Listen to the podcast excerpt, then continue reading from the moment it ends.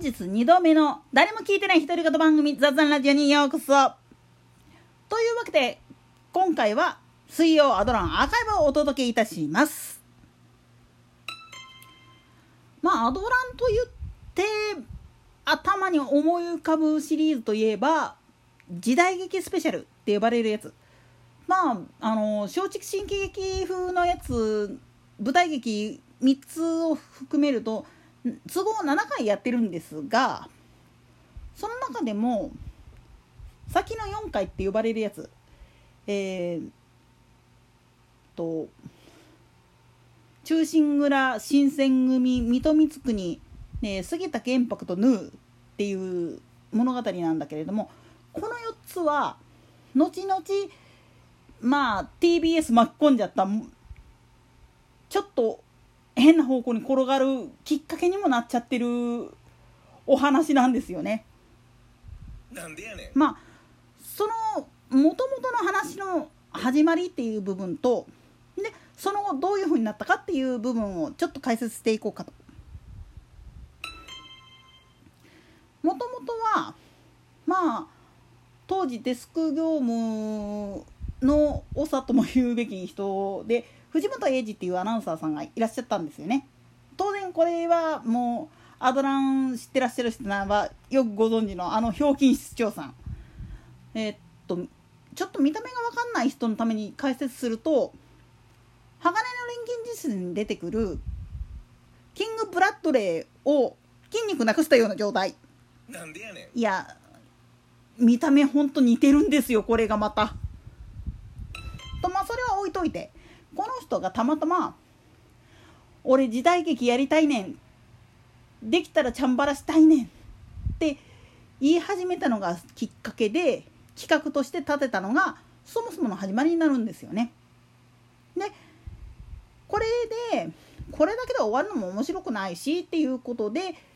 番組もひゃっかい記念だし、じゃあ特別企画として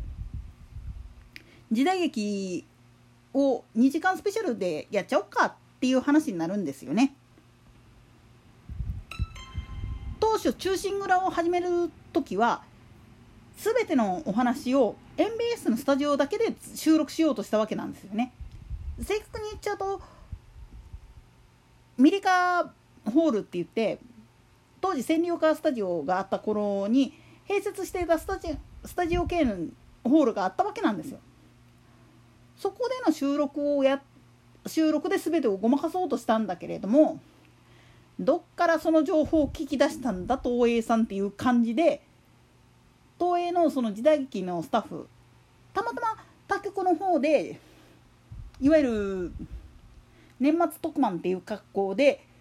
忠臣蔵を撮ってたスタッフが何かを嗅ぎつけたんかして エムビーエス の方に打診してきたんですよね。せっかくだからうちのとこで撮りませんって。なんでやねん。まあそういうこともありまして、とりあえず時間の実際の時代劇を撮影している合間を縫う形で撮影をするっていうことで、まあ言ってみるとおっぱちめたわけなんですよね。これが結こうみんな癖になったらしく、にかいめからはもう完全に太秦の京都撮影所でオール撮影っていう格好になるんですよね。なんでやねん。それがね本当に最初の頃はあれだったんだけれども、だんだんやっていくうちにその手順を覚えると言いましょうか。でちょっと新選組の話はちょっと置いといて、水戸光圀っていう時代劇スペシャルを撮った時に、実はこれが後々 ジェイエヌエヌ 系列で放送されていた水戸黄門のシリーズ特番とかの中になぜ エムビーエス アナウンサーズが登場するのかっていうキーワードになってるんですよね。というのは実はこのアドランでやった時の水戸光圀、水戸黄門っていうのはあくまでも史実に基づいたお話として公開されている部分であって、ただフィクションとして一応フィクションとして仙台の方へお忍び旅をやって、でそこでやったドタバタ劇っていうのを入れてみましたっていうお話にしてるんだけれども、まあ本家本元がそれだったら実際の役者さんでそれをやってみようじゃないかっていう話になっちゃったわけなんですよね、後々の話。これがまあ滑る滑る。なんでやねん。まあね、そりゃあの本格的にやりすぎちゃって話がね、もともとフィクションですから、水戸黄門っていうのはあくまでも全国蔓延をすることを主体としているフィクションだからね、そこを史実に基づいたお話でやっちゃうとパロディのパロディになっちゃうから余計おかしくなっちゃうんですよね。でもそのことがきっかけで後々水戸黄門のスペシャルバージョンとかを放映する際には、それを収録する際には エムビーエス アナウンサーの一部がまあ言ってみると配役ですがエキストラっていう形でちょろっと登場したりすることがあるんですよね。これはもう本当に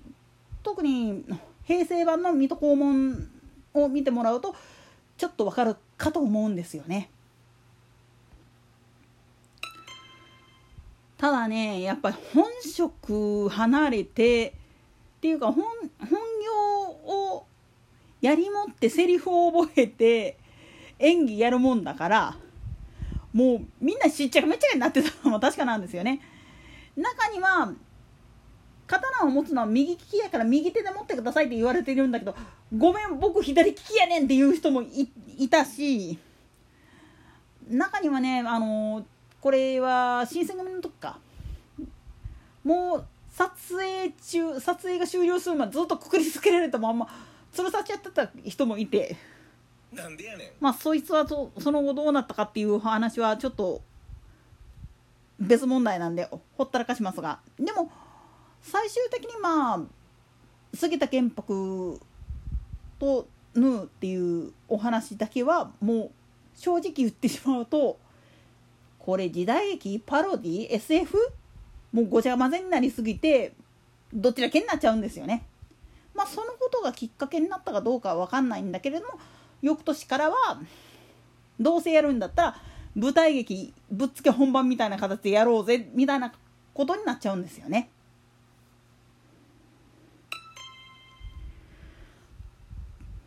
ちなみに、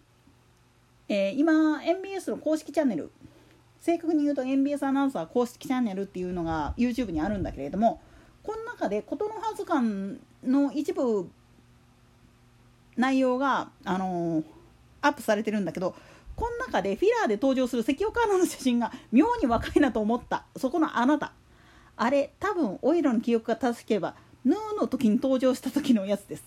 だからあれ撮影した時まだ独身だったかと。なんでやねん。いや、そういう危険級出してこれるのが エムビーエス のええとこだったり悪いとこだったりってなところで、本日はここまで。それでは次の更新までごきげんよう。